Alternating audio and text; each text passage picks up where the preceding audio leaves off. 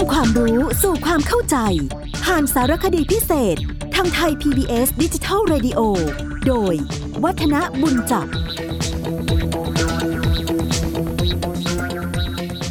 สวัสดีครับท่านผู้ฟังครับ วันนี้เราก็มาคุยเกี่ยวกับเรื่องของโหราศาสตร์ที่อยู่ในสังคมบ้านเรา แล้วก็เข้ามามีบทบาทต่อวิถีชีวิตของคนไทยเราต่อกันนะครับ เราได้เคยคุยกันเอาไว้แล้วว่ากำเนิดของโหราศาสตร์นั้นเชื่อกันว่าก็เกิดขึ้นในทวีปเอเชียของเรา ไม่น้อยกว่า 5,000 ปีมาแล้ว แต่ว่าไปเจริญรุ่งเรืองมากๆ อยู่ในบาบิโลเนีย แล้วก็สืบต่อมา ชาวกรีกก็เป็นผู้นำโหราศาสตร์ แล้วก็ดาราศาสตร์จากเอเชียเนี่ยเข้าไปเผยแพร่ในยุโรป แล้วก็เจริญมากในช่วงของที่ในดินแดนบาบิโลเนียปกครองโดยกลุ่มของเกาเดียนนะครับ แต่ว่าถึงขนาดนั้นก็ตามเถอะ เราก็ยังไม่รู้ว่า โหราศาสตร์นั้นคิดค้นโดยใคร แต่ก็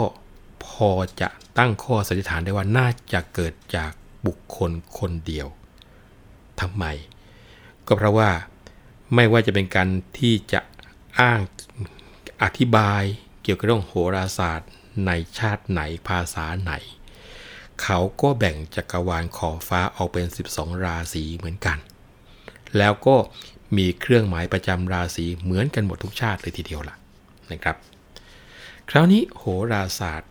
จะทิ้งเรื่องราวเกี่ยวกับสุริยะจักรวาลคงไม่ได้ เพราะว่าเราบอกแล้วครับ ว่าแท้ที่จริงแล้วเนี่ยโหราศาสตร์ไม่ใช่เป็นศาสตร์ลึกลับ แล้วก็ไม่ใช่ไสยศาสตร์นะสยะแปลว่าศาสตร์ที่มืดดำนะสยะแปลว่าดำแต่ว่าในส่วนโหราศาสตร์ไม่มืดไม่ดำนะครับ อาจจะกล่าวได้ว่าโหราศาสตร์นั้นเป็นภาคคำนวณนะมีการกำหนดกฎเกณฑ์เช่นเดียวกับดาราศาสตร์ แต่โหราศาสตร์เนี่ยพอพูดถึงในภาคพยากรณ์เหมือนกับเป็นการเก็บสถิติทางเดินการปรากฏอันเกี่ยวกับรูปธรรม แล้วก็นามธรรมแล้วก็มีการมารวบรวมเอาไว้เป็นสถิติเพื่อที่จะนำไปประกอบใช้ในการคาดการล่วงหน้า แล้วก็กลับไปอ่านเหตุการณ์ในอดีต ซึ่ง บรรดานักโหราศาสตร์ก็ดำเนินการอยู่ภายใต้กรอบของจักรวาลที่เรียกว่า สุริยะจักรวาล แล้วก็ที่ว่างอันเวิ้งว้างที่จะคันนานับไม่ได้เลยทีเดียว ในห่วงจักรวาลนี้ ก็มีกลุ่มดาวลอยและล่องอยู่มากมายท่านผู้ฟังก็เห็นอยู่ ซึ่งในจำนวนดาวที่ลอยอยู่ในท้องฟ้าเนี่ยเขามองกันเป็นกลุ่มๆสุดแต่ว่า ดาวอะไร จะมีกำลังมากกว่าที่จะดึงดูดดาวที่มีกำลังน้อยกว่าให้เข้าไปอยู่ในความดึงดูดของหมู่ดาวนั้นๆ หรือดวงดาวนั้นๆ ซึ่งในคัมภีร์โหราศาสตร์ถือกันว่า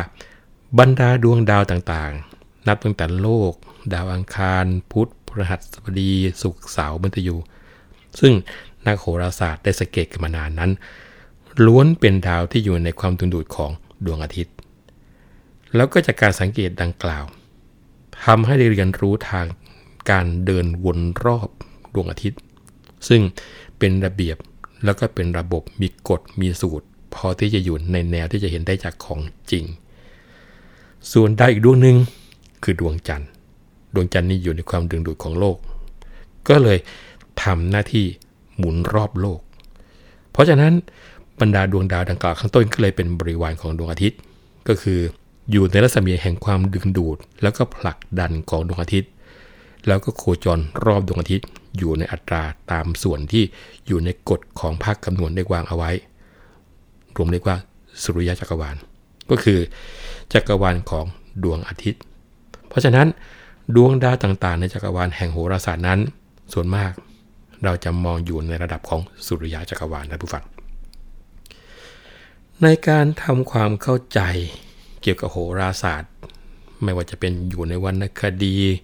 อยู่ในตำรับตำรา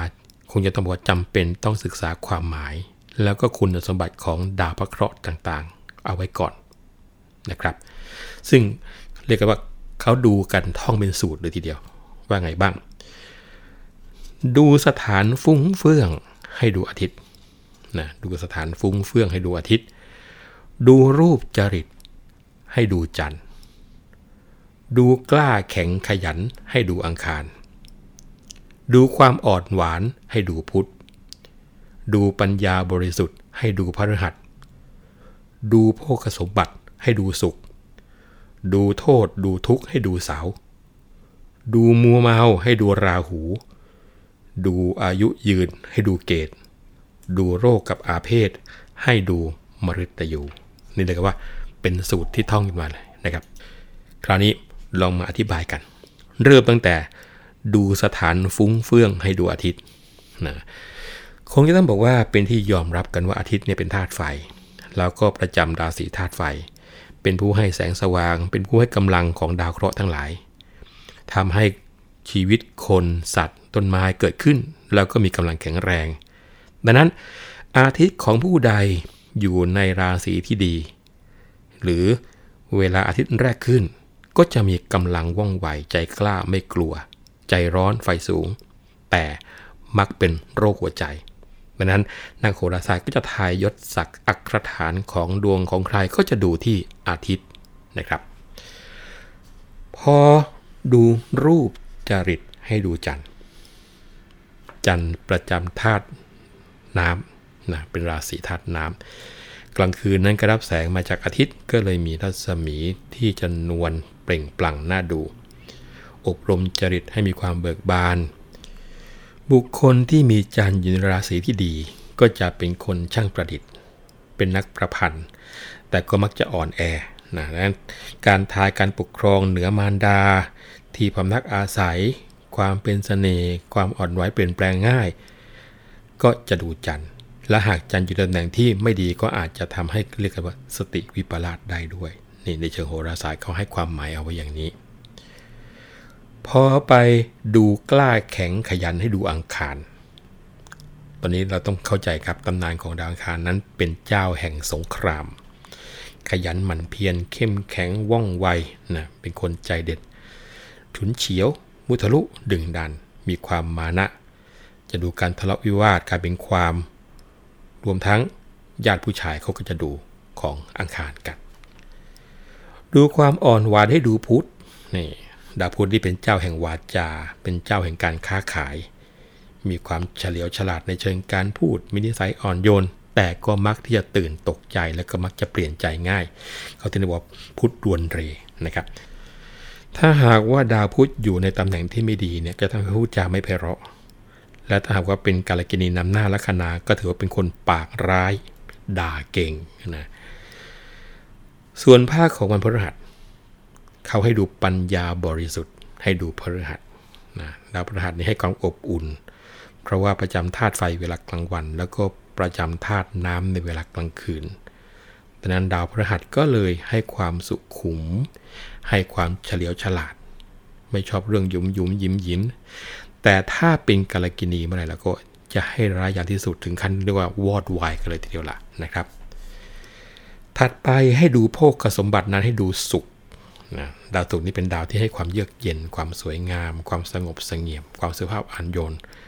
แล้วก็การประหยัดนะช่วยสนับสนุนในการมีทรัพย์ แต่ท่านก็บอกว่า หากดาวศุกร์และอาทิตย์กลุ่มลัคนาของผู้ใดเนะี่ยผู้นั้นก็จะมีความรักแล้วก็การสมรสตั้งแต่อายุยังอ่อนๆทีเดียวละ่ะยังอยู่ในวัยยาวก็ได้แต่งงานกันแล้วพอไปดูโทษทุกข์เขาให้ดูเสา นะพระเสาร์นี้เป็นธาตุดิน เป็นเจ้าแห่งการกสิกรรม หมกมุ่นอยู่กับดินอยู่กับโคลนนะมีลักษณะเย็น จิตใจเหี่ยวแห้งเคร่งครึมโศกสลดชอบความเงียบชอบความสันโดษ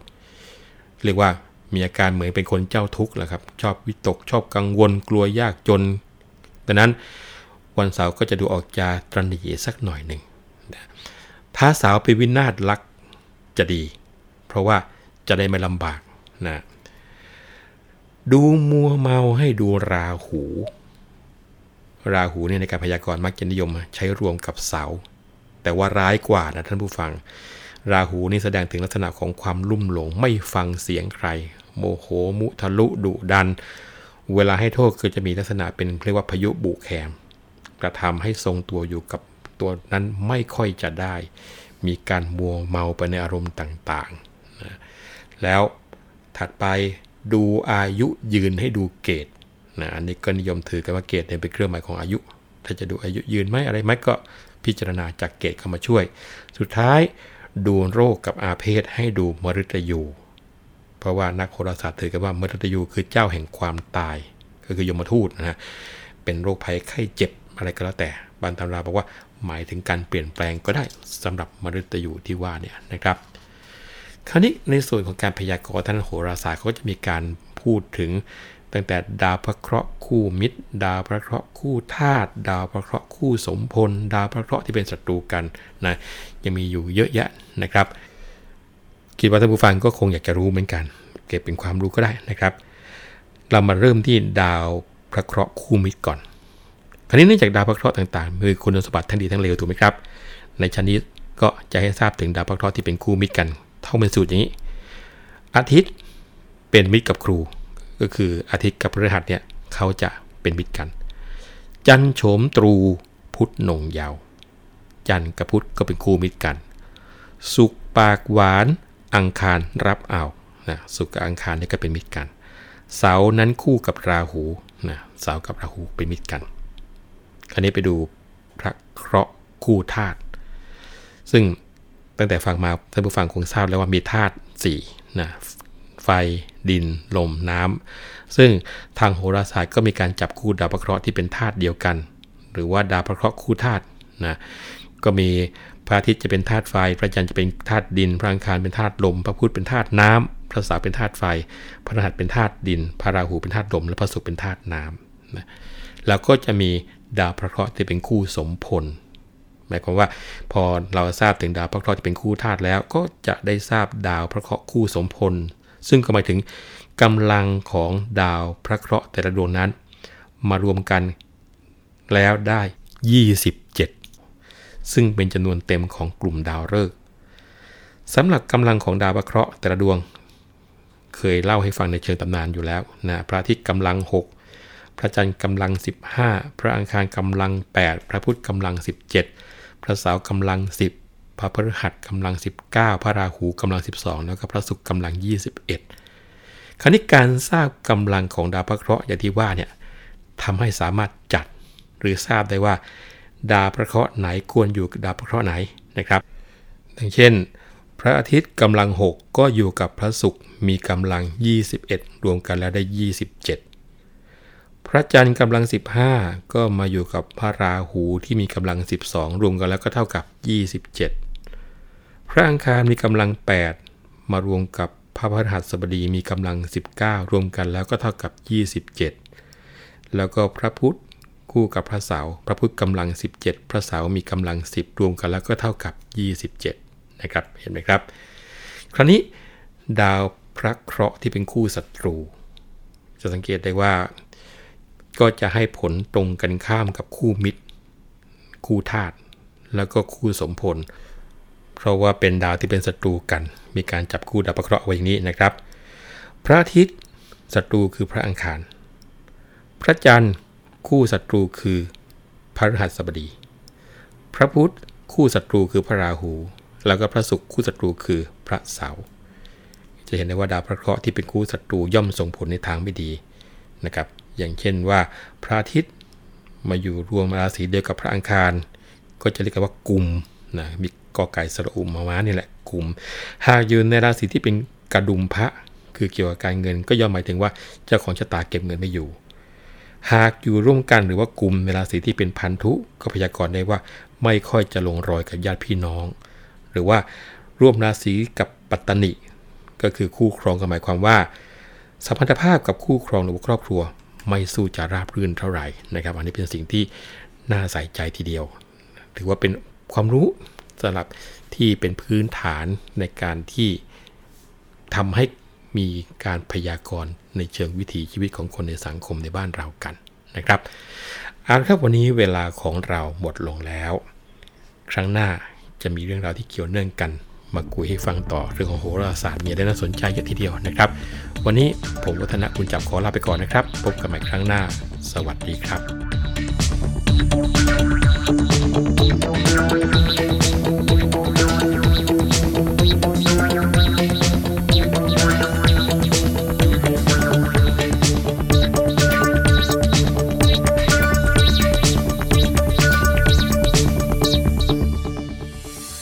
ตามรับฟังรายการย้อนหลังได้ที่เว็บไซต์และแอปพลิเคชันไทย PBS Radio ไทย PBS ดิจิทัล Radio วิทยุข่าวสารสาระ เพื่อสาธารณะและสังคม